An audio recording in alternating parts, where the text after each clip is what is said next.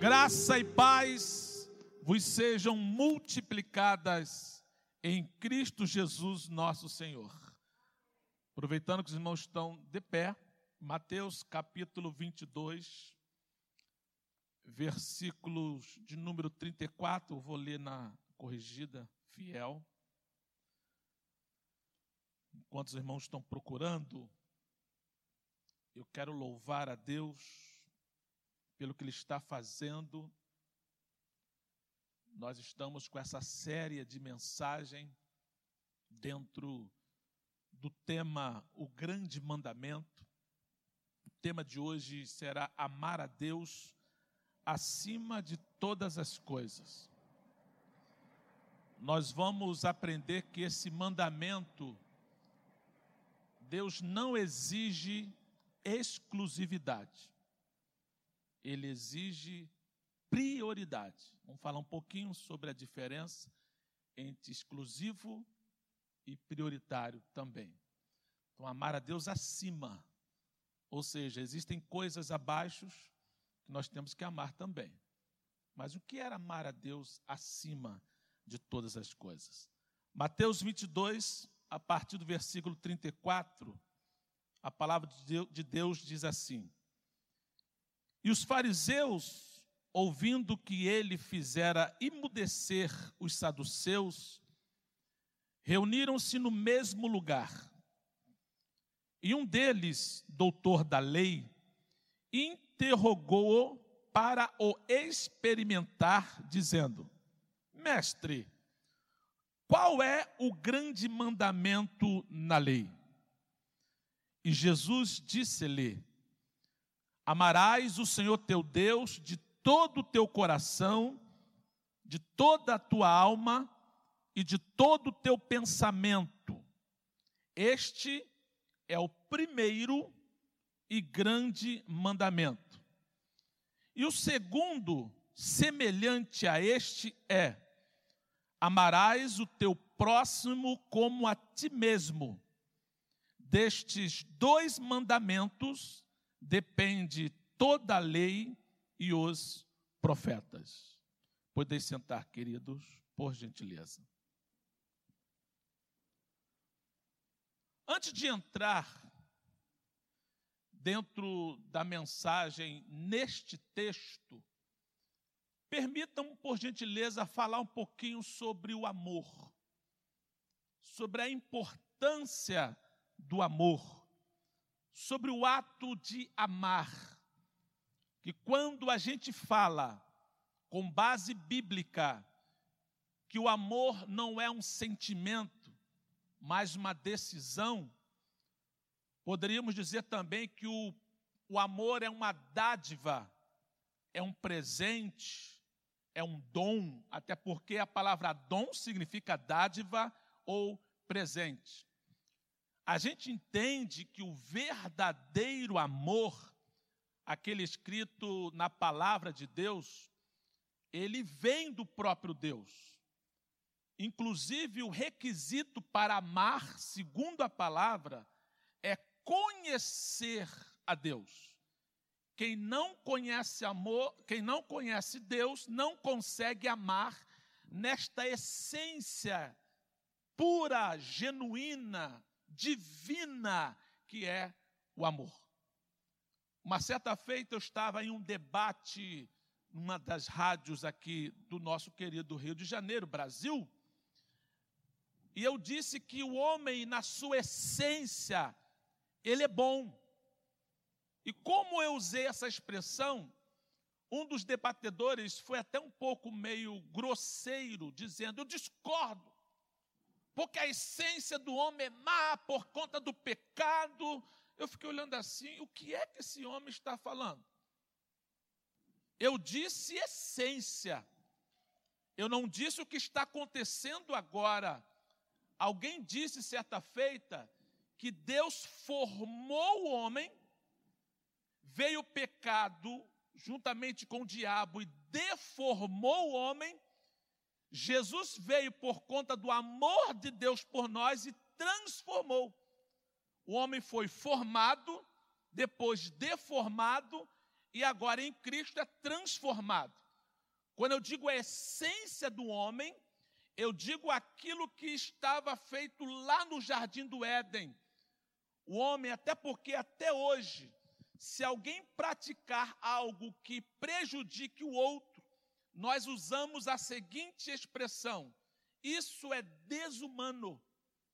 Isso não é correto, porque nós esperamos uma atitude boa do ser humano. E quando ele age de uma outra forma, ele está sendo desumano. Eu fico boquiaberto só em pensar alguém chegar, um ser humano, coloca aí entre aspas, para um outro ser humano com um revólver em mãos, dizendo: Isso é um assalto, manda tudo para mim, senão eu te mato. Para mim isso é inconcebível, isso não é humano, isso é desumano. Mas infelizmente o pecado é, apodreceu, essa é a expressão, porque a palavra corrupção é apodrecimento. O pecado fez coisas terríveis. Mas o ser humano, volta e meia, dentro daquilo que é a essência lá atrás, ele vai amando, ele vai considerando as pessoas, porque lá na essência o homem ele é bom, mas o pecado fez coisas terríveis. E todo amor ele tem uma fonte ele vem de Deus. 1 João 4,8 diz isso: quem não ama não conhece a Deus, porque Deus é amor. Então, o requisito principal para se amar, para ter condição de amar, genuinamente, como a Bíblia diz, nós temos que conhecer o Senhor. Aí nós vamos lembrar de Oséias 3,3 conheçamos e prossigamos em conhecer ao Senhor. É necessário conhecer a Deus de tal forma. Eu falei Oséias 3,3? É Oséias 6,3. É que eu lembrei de Amós 3,3. Andarão dois juntos se não estiverem de acordo. A minha mente funciona assim, né? Eu falo, daqui a pouco, alguma coisa de errado. Oséias 6,3 diz: conheçamos e prossigamos em conhecer ao Senhor. Então eu preciso ter intimidade com Deus para praticar o tipo de amor qualitativo como a Bíblia me ensina. Algo que o ser humano, por conta do pecado, eu repito, acaba não conseguindo fazê-lo. Para isso, antes de entrar no texto, eu convido os irmãos a nós passearmos um pouquinho, por alguns minutos, na primeira carta aos Coríntios, capítulo de número 13, depois a gente volta lá para Mateus, capítulo 22. Diz assim, primeira carta aos Coríntios, 13, de 1 a 3. Ainda que eu falasse as línguas dos homens e dos anjos, e não tivesse amor, seria como metal que soa ou como sino que tine. Versículo 2: E ainda que tivesse, olha só que coisa linda, o dom de profecia e conhecesse todos os mistérios e toda a ciência, e ainda que tivesse toda a fé, de maneira tal que transportasse os montes, e não tivesse amor, nada seria. E ainda que distribuísse toda a minha fortuna para sustento dos pobres, e ainda que entregasse o meu corpo para ser queimado, e não tivesse amor, nada disso me aproveitaria. Vocês observaram a lista que foi colocado à nossa frente? Só coisa boa.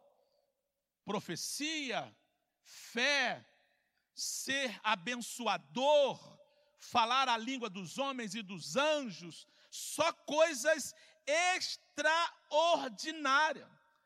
Mas o amor é destacado. E o interessante que eu quero realmente nesses três versículos destacar três coisas interessantes. O primeiro fala o seguinte: ainda se eu falasse, Eu coloquei esse termo, ainda que eu falasse, como comunicação. Um exemplo muito simples, ainda que eu fosse uma pessoa educada, ainda que eu fosse uma pessoa que tratasse bem a outra, ainda que eu fosse alguém preocupado com o bem-estar, porque é na comunicação que acontecem os grandes problemas, os grandes conflitos. São palavras ditas, alguém disse que pedra atirada e palavra falada, ela não volta, não tem jeito. Imagine, você está com uma pedra na mão e de repente você taca a pedra na pessoa e no meio do caminho você se arrepende. Não! A pedra não volta. Ela vai até onde? Até a força que você é, empreendeu nela. Assim é a palavra. Ela vai e não adianta. Os efeitos da sua fala vai ocasionar bem ou mal nas pessoas. A Bíblia até orienta, cuidado com a língua, porque de uma mesma boca, de uma mesma fonte, não pode sair águas amargas e doces. E aqui está falando, ainda que você fosse categoricamente cuidadoso, ainda que você fosse aquela pessoa polida, ainda que você tratasse bem as pessoas, mas a motivação não foi o amor, de nada isso aproveitaria. Interessante, no segundo versículo, já não usa mais o verbo falar. Diz assim: ainda se eu tivesse, ainda se eu tivesse, olha só, versículo 2: ainda que eu tivesse, já vai o verbo ter. Aqui vai listar uma pessoa que tem muitas qualidades. Ele vai simplesmente, olha só o versículo 2: ter dom de profecia, conhecer os mistérios, ter toda a ciência e também tem fé. Só listas de coisas boas. Ele tem uma pessoa que tem coisas com qualidades extraordinárias. Mas o amor, com certeza, tem que vir antes do dom, ou seja, é a motivação. Uma vez eu abri aqui um parênteses, eu recebi uma irmã no gabinete, ela falou assim para mim, pastor, eu sou uma pessoa muito verdadeira, eu falo a verdade mesmo, e não tem para onde correr, porque eu acho que tem que ser assim, falar a verdade. Aí eu olhei para ela, pois falar a verdade é interessante, só que tem um problema com a verdade. Qual, pastor? A verdade é sim, não, certo, errado. Gosto, não gosto. Olha para a pessoa, está magra, está gorda. Serve, não serve. Você é gente boa não, ou não é. Ela olhou para mim assim, seco, né, pastor? É. A verdade nua e crua, como dizem por aí, pode ser até uma facada na vida das pessoas. Agora, ao invés de usar a verdade, por que você não usa o amor? Mas, pastor, nós não temos que ser verdadeiros? Sim, essa é a vantagem do amor. O amor, ele nunca mente, ele usa a verdade de uma outra forma. A pessoa pode estar de uma forma equivocada, que você tem todo uma, um cuidado para falar com a pessoa. Eu uso sempre o seguinte exemplo: uma pessoa está desviada do caminho do Senhor. Você pode chegar com a verdade e dizer o seguinte: se você não voltar para Jesus, você vai para o inferno. Esta é a verdade. Mas pode ser que ele fique chateado, porque ele vai dizer o seguinte: quem é você para dizer que eu vou ou não para o inferno? Porque a palavra diz que a palavra dura suscita a ira, e a branda, ela acalma o furor. Então, usando apenas a verdade, você pode usar uma palavra dura que vai suscitar a ira. Agora, se você usar a palavra branda, que é com amor, você vai usar a verdade e não vai provocar a ira. Então, por isso que o amor está acima da verdade. Você fala com carinho, você prega, você tem todo um cuidado para dizer para as pessoas: ele está desviado, você é importante para Deus, você, Deus tem uma obra na sua vida, por que, que você não volta? O que, que aconteceu? Você lembra do que diz João 3,16? Porque Deus amou o mundo de tal maneira que deu seu Filho unigênito. Tem todo um tempo, tem toda uma dedicação, tem toda uma preocupação para usar a mesma verdade, só que com amor. Então, por isso que o amor, ele é acima de dons, acima de outras coisas, porque ele vem recheando todas essas coisas. Ainda se eu falasse, aí o versículo 2, ainda que eu tivesse, aí vem o versículo 3, ainda que eu distribuísse. Agora fala de ação, coração doador. Nós temos uns queridos, vou chamar assim de queridos, que não fazem parte da nossa é, religião, vamos dizer assim, por gentileza, que me entendam, eles acreditam na reencarnação, e esses queridos amigos que assim fazem de uma outra é, religião, vamos aqui respeitar o que eles pensam, embora nós discordamos veementemente, eles também acreditam no aperfeiçoamento da pessoa. E a motivação que eles têm para distribuir, para doar, por isso que você recebe sempre um telefonema de umas pessoas oriundas desta religião ou dessa seita que vai dizer: contribua, porque nós estamos fazendo boa ação. E realmente eles praticam boas ações de uma forma veemente. Mas qual é a motivação? Não é o amor, não é a preocupação pela pessoa, é porque eles entendem que eles precisam se aperfeiçoar. Então, se esta é a motivação, não existe amor, não adianta nada, porque o que, o que fizermos tem que ser feito com o amor, sendo a motivação. E qual é a maior motivação no amor? Primeira carta aos Coríntios 10, 31 diz assim: Portanto, quer comais, quer bebais, ou façais qualquer outra coisa, fazei-o para a glória de Deus. Se eu faço para a glória de Deus, o amor é a base, o amor é, a, é o pilar, o amor é, é o que sustenta aquilo que eu estou fazendo. Então é muito importante nós estudarmos sobre amor.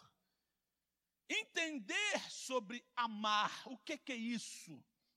E é muito importante, muito mais do que um suspiro, muito mais do que, ai, como eu amo, muito mais do que sentimento. Nós somos sensíveis, é uma qualidade, uma virtude, uma característica do ser humano, a sensibilidade. Eu amo e sinto alegria, sinto gozo. Então, o sentimento até vem junto, mas não é o sentimento que qualifica o amor.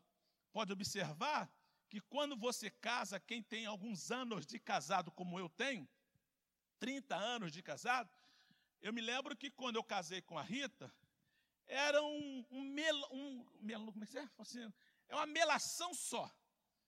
Sentadinho numa mesa, é colher para cá, às vezes até na boquinha, aí suspira, é para você, meu amor. Aquele suspiro, aí vai outra coisa, daqui a pouco, isso não acaba, mas vira uma realidade. E qual a realidade? é uma coisa concreta. O amor não acaba. Mas aqueles primeiros bobeirinhos, aqueles suspiros, fazia parte da paixão. E a paixão perde para o amor. Se você não sabe, a palavra paixão significa sofrimento. Tanto é que temos o filme aí o quê? A paixão de Cristo. O sofrimento de Cristo. Então, quem está apaixonado, o nome fala está sofrendo de amor, como se isso fosse possível. Mas quando você casa e realmente ama, realmente Deus uniu, realmente você convive bem, você se estabiliza e continua com um sentimento sólido, com uma relação sólida. Aquele suspiro foi embora, mas o amor continuou. Porque o suspiro vai, mas o amor fica. Eu me lembro como se fosse hoje, tem mais ou menos uns quatro ou cinco anos. A Rita disse para mim assim: Zé, eu estou querendo fazer uma viagem com uma amiga. Para onde, filha? É que ela mora em Portugal. E nós vamos passear em Portugal e Espanha. Ela vão lá. Falei, quanto tempo? 20 dias. Falei, é mesmo? Aí, claro, eu sou aquela pessoa bem complacente. Falei, tudo bem, filha, vai lá, compramos a passagem. Era só a passagem, nem uma benção. Ficar 20 dias na Europa só com a passagem. Aí, bênção pura, ela foi. Irmãos, esse que vos fala ficar 20 dias sem a irmã Rita, o negócio foi estreito. Eu já fiquei cinco meses fora, mas não 20 dias no Brasil sem ela. Mas não é que ela falta porque ela cozinha, porque eu também cozinho, modesta parte, cozinho bem.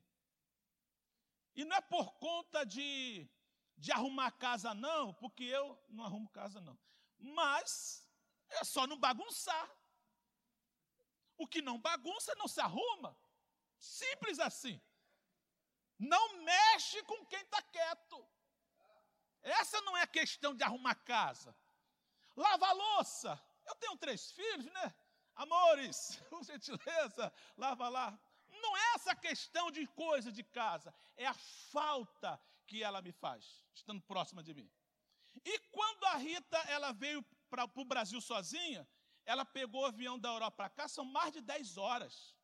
Irmãos, pensa na viagem mais longa. Enquanto eu não vi a cidadão chegar do, perto de mim, o olho está ali, tocar nela, ela chegou, irmão, um desespero. Eu falei, é, eu ainda amo essa cidadã. É algo que está dentro. Não tem aquele suspiro, mas tem o amor sólido algo que vem de Deus. É a mulher que Deus escolheu para mim. Inclusive, não está hoje aqui, que ela não está muito bem, está resfriada. Então, nós precisamos entender isso. Amar é muito mais, está acima de um sentimento barato, mas é uma essência de Deus colocada no homem, porque o próprio Deus é amor. Agora vamos para o texto, vamos para o texto. Ao ser indagado por um doutor da lei, um escriba, alguém que era responsável em interpretar a lei, ou seja, ele sabia qual era o mandamento, ele sabia detalhes sobre o mandamento, ele tinha estudado sobre os mandamentos, ele tinha discutido com os outros doutores da lei sobre o mandamento, mas diz a Bíblia que a motivação dele era pegar Jesus de alguma forma de surpresa, como diz o texto que nós lemos, o experimentar. Quero ver o que ele vai falar agora. Observaram que a motivação desse rapaz, desse doutor da lei, não era o amor. Ele poderia muito bem, Senhor, eu quero aproveitar que o Mestre está conosco. E eu gostaria de ouvir a sua opinião, porque eu estou ávido, desejoso em aprender sobre amor. E ninguém pode falar sobre amor melhor do que o Senhor. Olha a motivação. Ou seja, o amor é a motivação para ouvir sobre amor. Mas não, esse aqui, a motivação dele era experimentar Jesus ele estava mal intencionado. Então é muito importante que a gente entenda esse tipo de atitude. E quando Jesus é indagado por esse doutor da lei, ele faz a seguinte declaração respondendo a ele: Amar a Deus é o grande e o primeiro. Isso aqui é importante destacar. Grande fala da importância. Primeiro fala de prioridade. São duas coisas distintas. Ele vai dizer: o grande mandamento é amar a Deus. Ele vai destacar acima de todas as coisas. E depois ele vai explicar que esse amor a Deus, ele vai ser, ser compartilhado por outras pessoas. Por isso que ele vai dizer novamente, ou enfatizar, e também ele é o primeiro. Embaixo ele diz: tem um segundo, semelhante a este. Ou seja, é um amor compartilhado, entendendo o grau de prioridade. Quando eu falo de exclusividade e de prioridade, eu já, eu já preguei sobre isso, mas vale a pena é, relembrá-los, vale a pena falar sobre isso novamente. Vou dar aqui um exemplo. Nós temos um banheiro que ele é usado como prioridade para as pessoas que têm deficiência física. Pronto. Não é um banheiro ou toalete, como você queira, exclusivo. É um banheiro cuja prioridade. E qual é a diferença?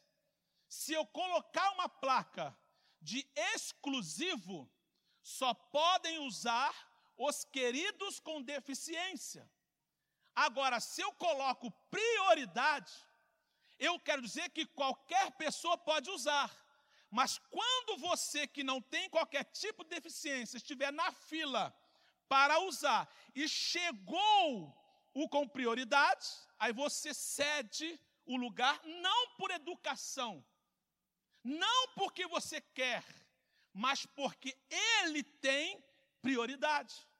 Se não tem ninguém, todos podem usar, mas se tem uma fila, os que têm prioridade entram. Então, o, a, o quesito amar a Deus, Deus não exige exclusividade, Ele vai compartilhar. Temos que amar a Deus e temos que amar o próximo, temos que amar até quem nos persegue. Mas Ele vai destacar: eu tenho que ser o primeiro, eu tenho que ser acima de todas as coisas, eu tenho que ser destacado. Se você tiver que priorizar, não esqueça, eu tenho que ser prioridade.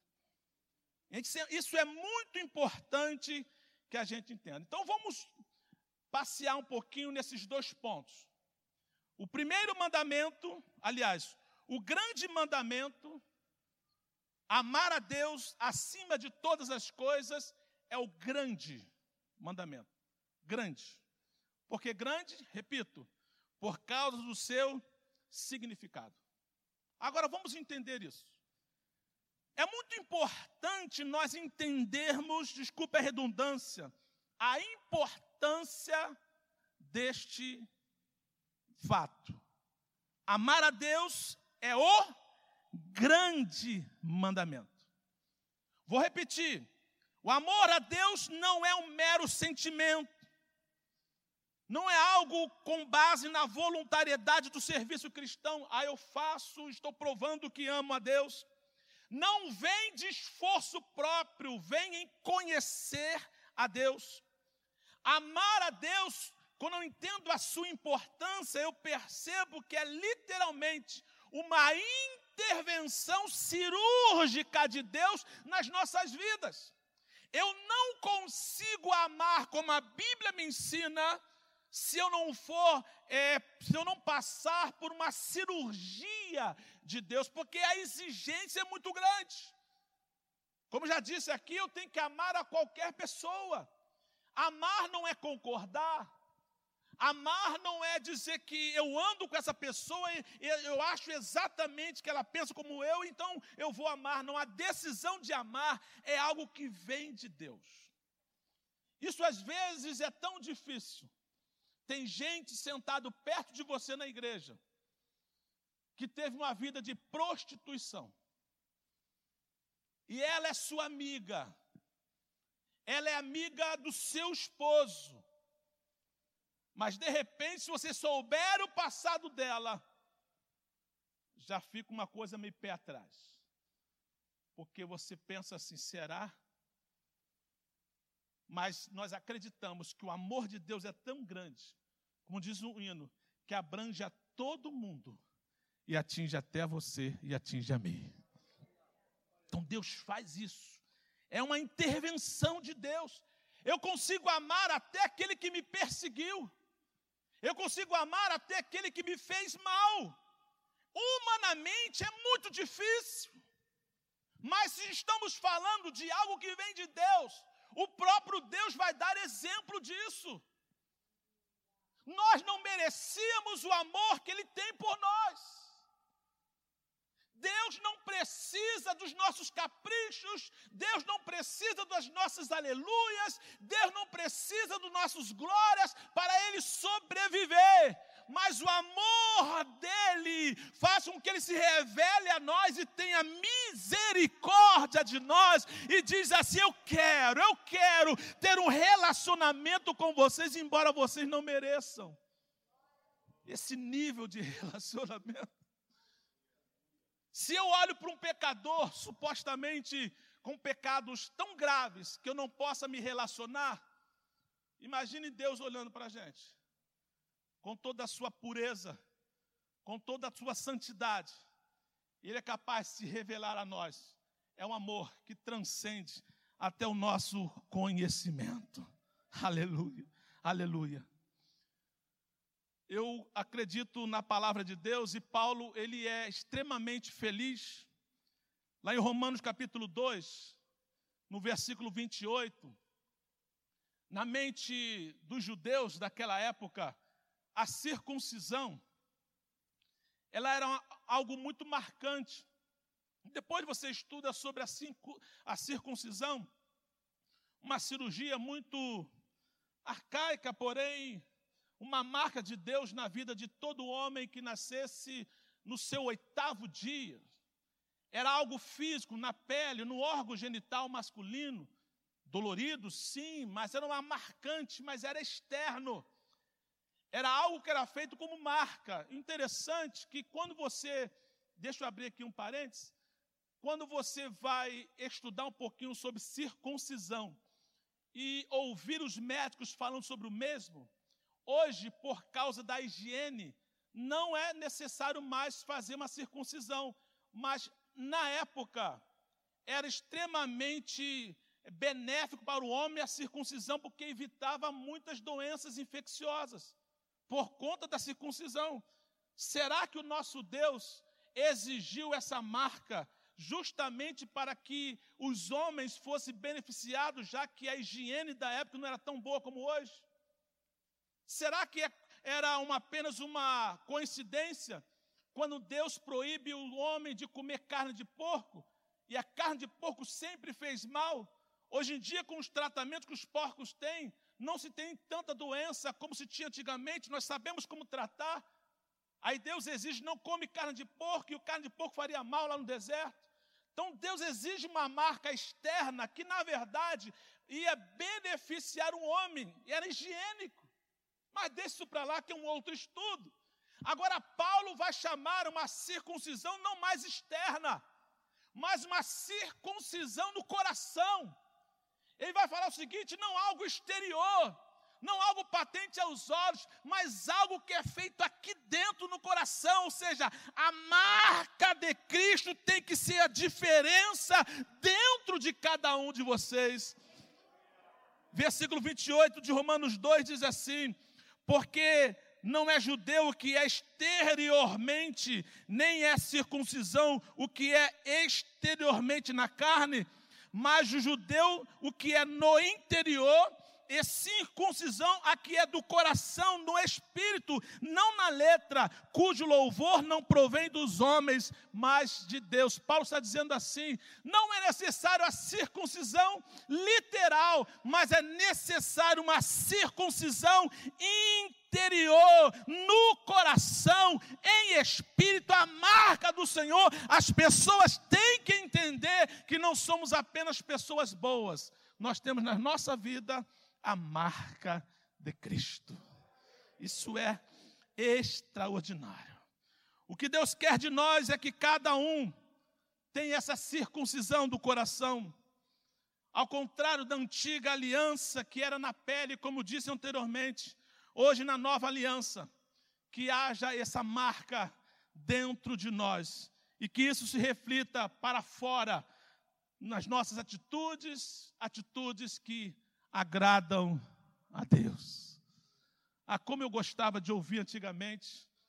Antigamente isso era muito mais. Hoje, infelizmente, deu uma diminuída. Quando você falava que a pessoa era crente, hum, gente boa. Era costume colocar nas lojas o seguinte: direção evangélica. era sinal de algo bom, era sinal de algo seguro, era sinal de algo honesto, mas infelizmente, muitos de nós não têm essa marca de Cristo na sua vida no interior, acabam praticando as mesmas coisas que o mundo pratica. Aí ficou comum. Se você colocar é, direção evangélica, o pessoal vai olhar assim, e daí? Quem eles pensam que são? Falou em evangélico antigamente, era uma pessoa que procurava fazer aquilo que realmente Deus quer que a gente faça, que essa marca tenha algo forte no nosso coração. Aí Jesus vai dizer que esse amor, ele deve ser praticado das seguintes maneiras. É o segundo ponto dentro dessa importância do amor a Deus. Ele deve ser feito de todo coração. Aqui fala de valor. Mateus capítulo 6, versículo 21 diz assim: Porque onde estiver o vosso tesouro, aí estará também o vosso coração. É isso que a Bíblia está dizendo. É onde você coloca mais importância, aquilo que você mais valoriza. O que é que você mais valoriza? É o seu tesouro. E qual é o seu maior tesouro? Tem que ser amar a Deus acima de todas as coisas, se amar de todo o coração. O salmista, no Salmo 138, diz assim no versículo 1: Eu te louvarei, Senhor, mas esse louvor não será de qualquer maneira, eu vou te louvar de todo o meu coração. Ele vai dizer: na presença dos deuses, a ti cantarei louvores. Isso é um louvor isso é um entendimento, eu tenho que dar valor a essa, esse fato de amar a Deus. Além de todo o coração, Jesus vai dizer o seguinte: com toda a nossa alma.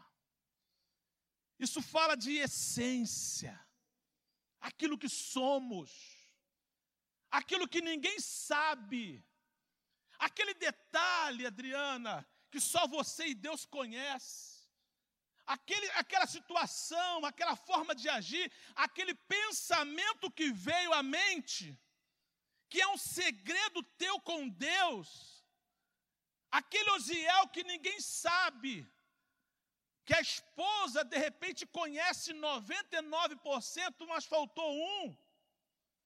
A nossa essência, o Matias, que Deus conhece, o Edmilson, que Deus conhece, e conhece mais do que o próprio Edmilson.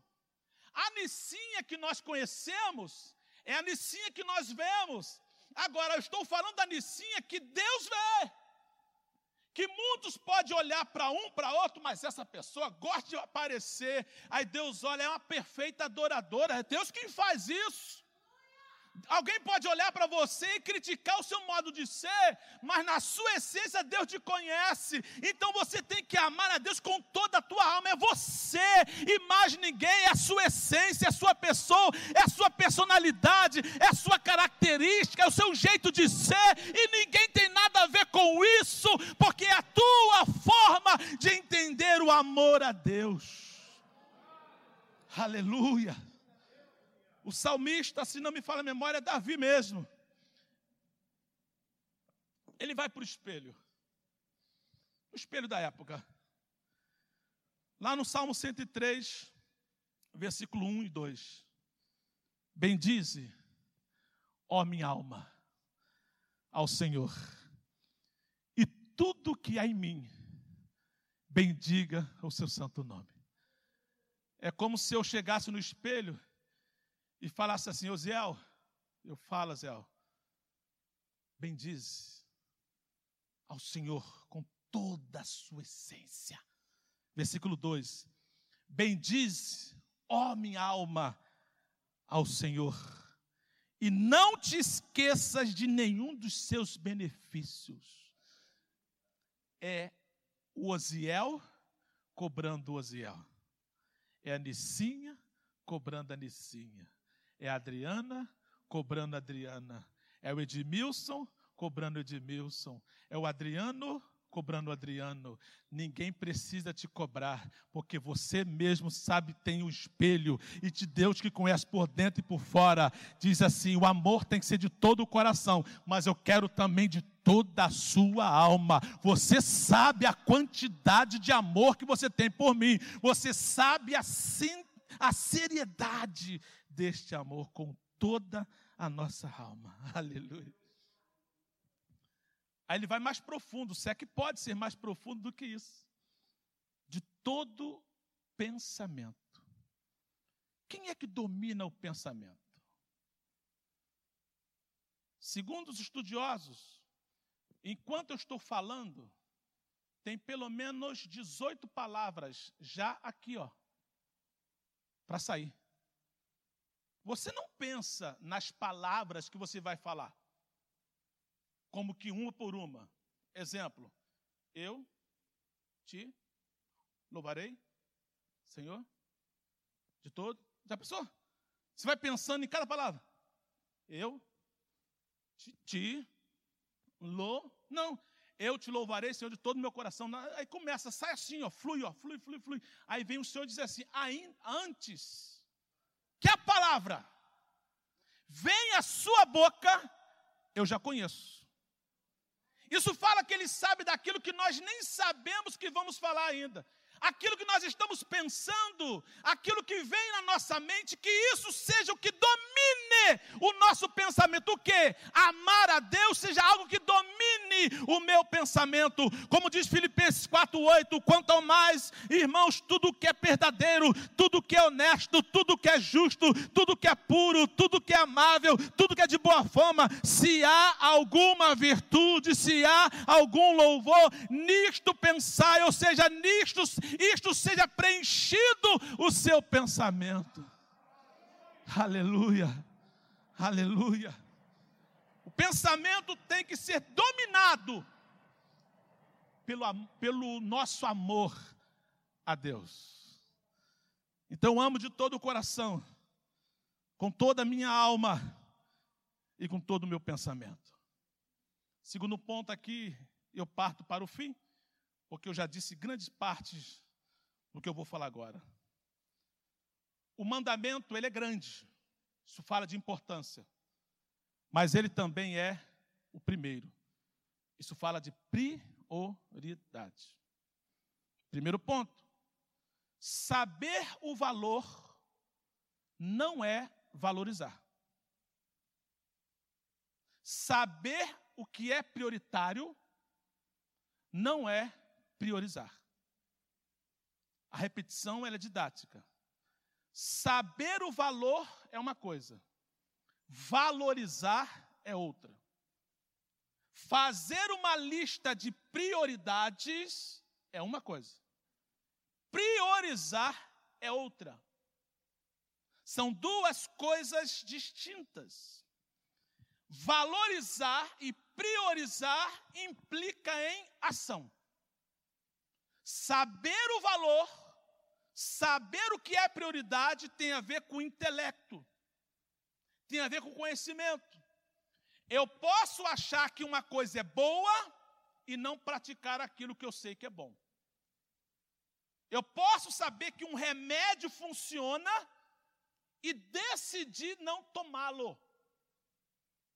Então, entender que o amor de Deus deve ser o primeiro, não é praticar como se fosse.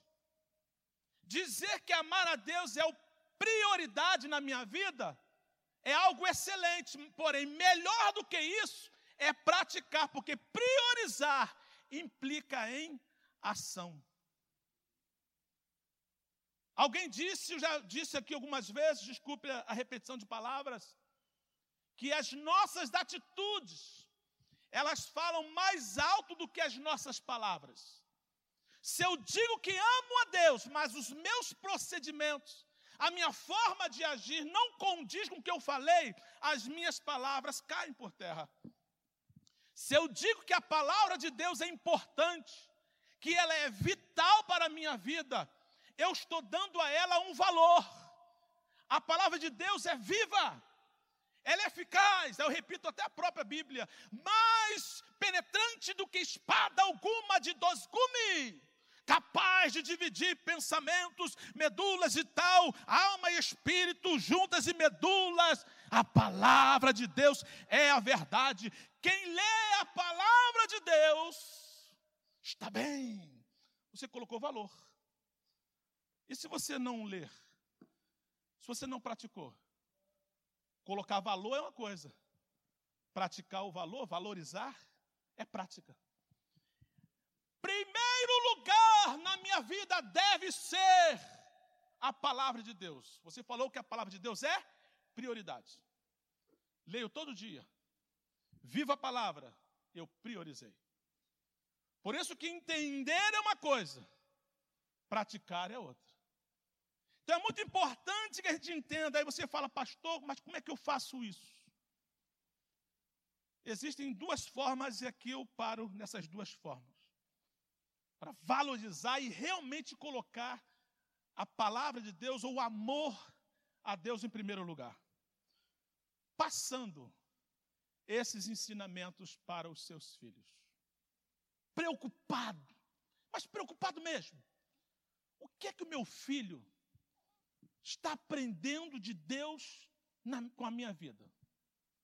Qual a preocupação que eu tenho em mostrar para os meus filhos que Deus deve ter o primeiro lugar? Será que ele olha para mim e consegue enxergar que Deus é o primeiro na minha vida?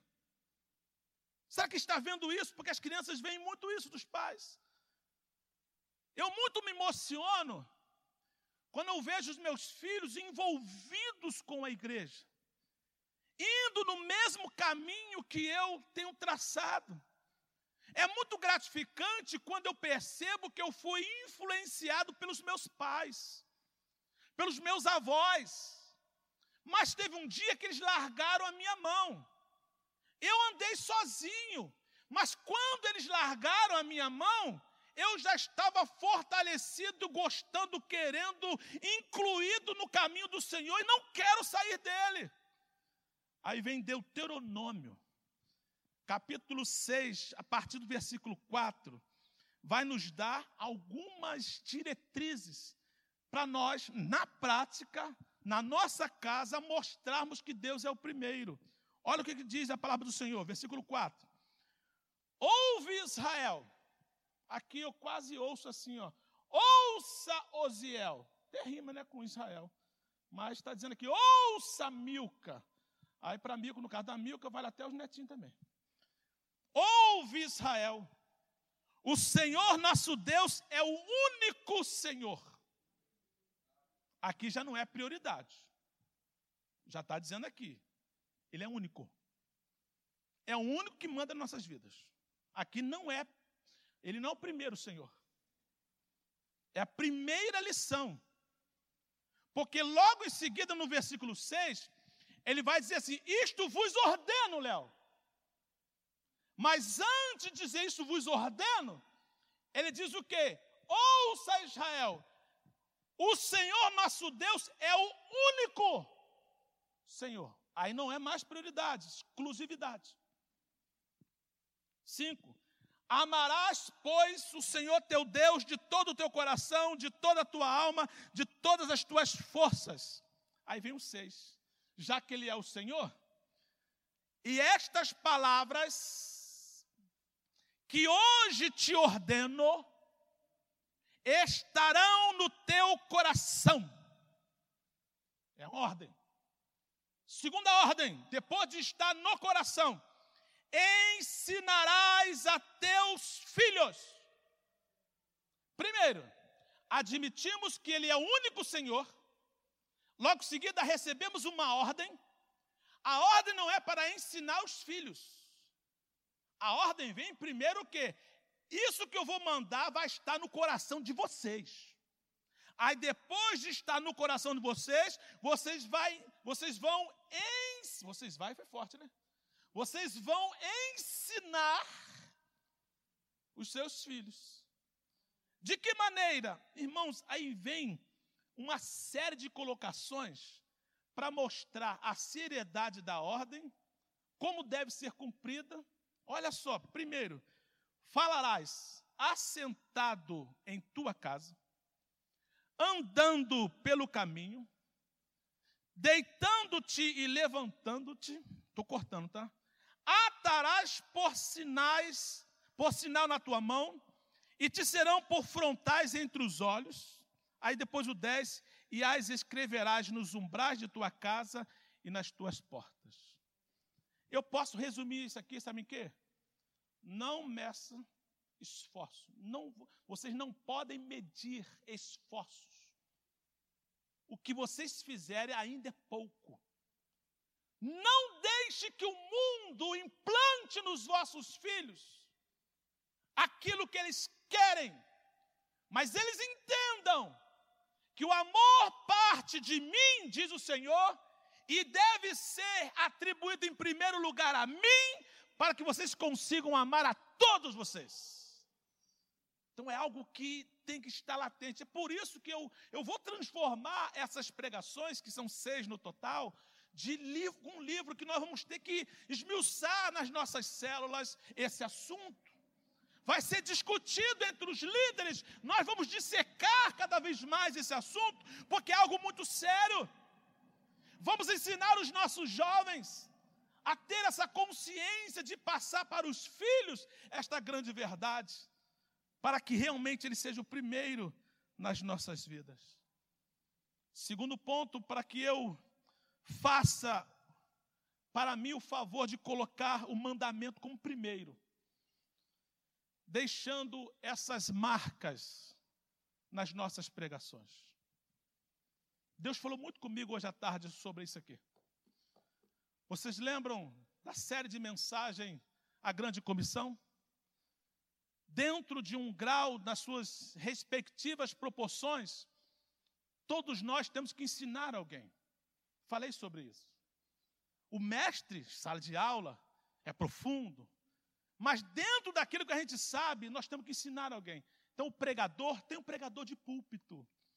Mas tem o pregador individual, o evangelismo pessoal, o que testemunha, o que fala para o amigo sobre Jesus.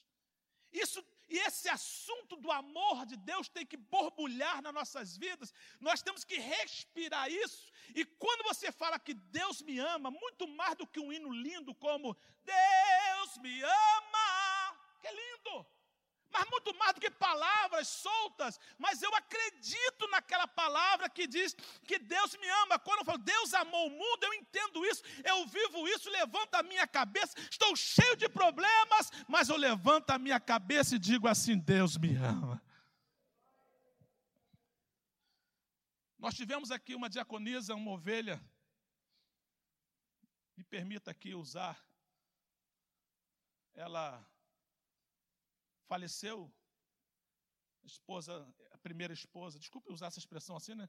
Do presbítero Walter. Foi minha ovelhinha aqui. Ela estava numa cama, em fase terminal. A cena foi muito forte. Desculpe estar usando, tá, minha irmã? Mas estava muito forte. A Leda estava ali, magra, à beira da morte, já ia falecer pouco à frente. Ela virou para mim e disse assim: Pastor Ziel, fala, minha irmã. Uma coisa eu tenho certeza: o quê? Deus me ama. Eu falei: Que isso? Foi a última palavra que Leda falou para mim. Eu estou sofrendo. estou passando dificuldades. Eu estou passando luta. Mas Deus me ama. Isso foi forte para mim. Outro dia eu estava em Marechal Hermes e tinha um garoto que foi convidado para cantar. E de repente, quando, aí, quando ele, não tinha um na igreja que não olhava para ele. Por quê? Ele tinha um problema de pele. É como se fosse carne viva, assim, mas pensa numa situação, é, assim, desculpa a expressão, deplorável, assim, terrível. Uma alergia, não sei, aqui, pegava o rosto dele todo.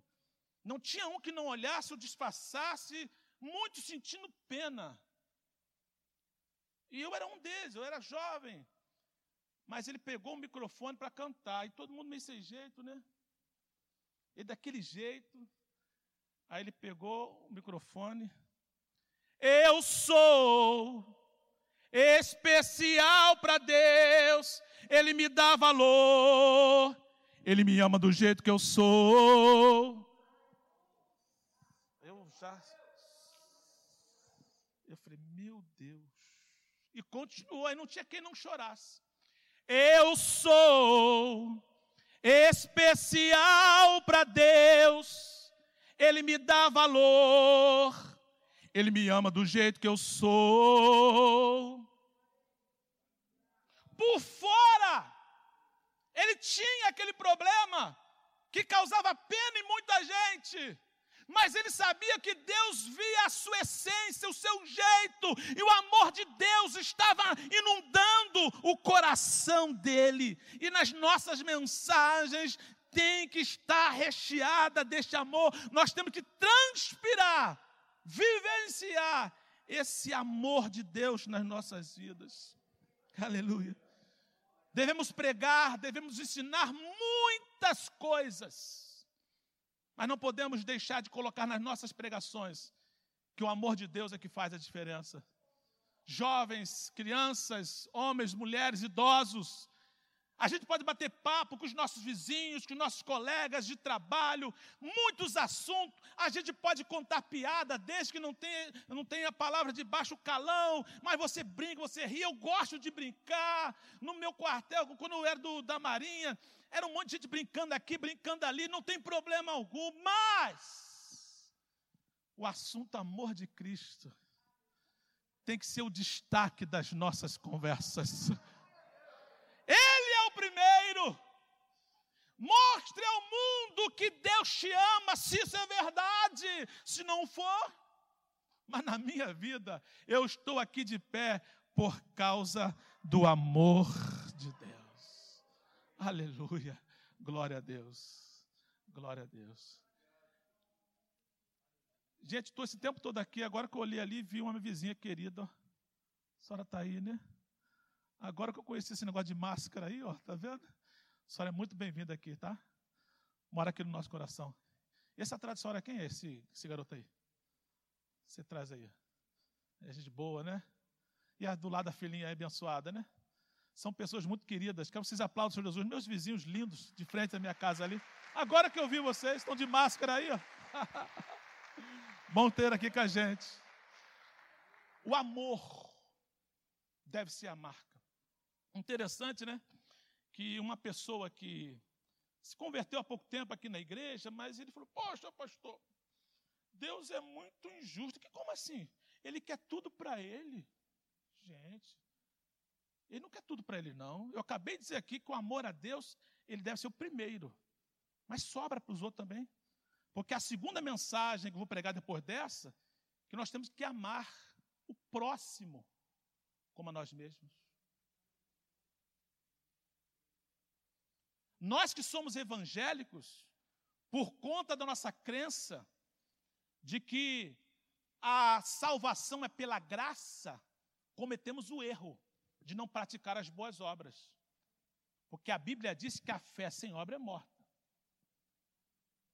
Eu acredito que a salvação é pela graça, mas se eu sou salvo em Cristo, eu tenho que praticar as boas obras, eu tenho que distribuir para as pessoas, eu tenho que ajudar as pessoas. Isso é normal, é fruto do amor de Deus, é resultado, não é motivação.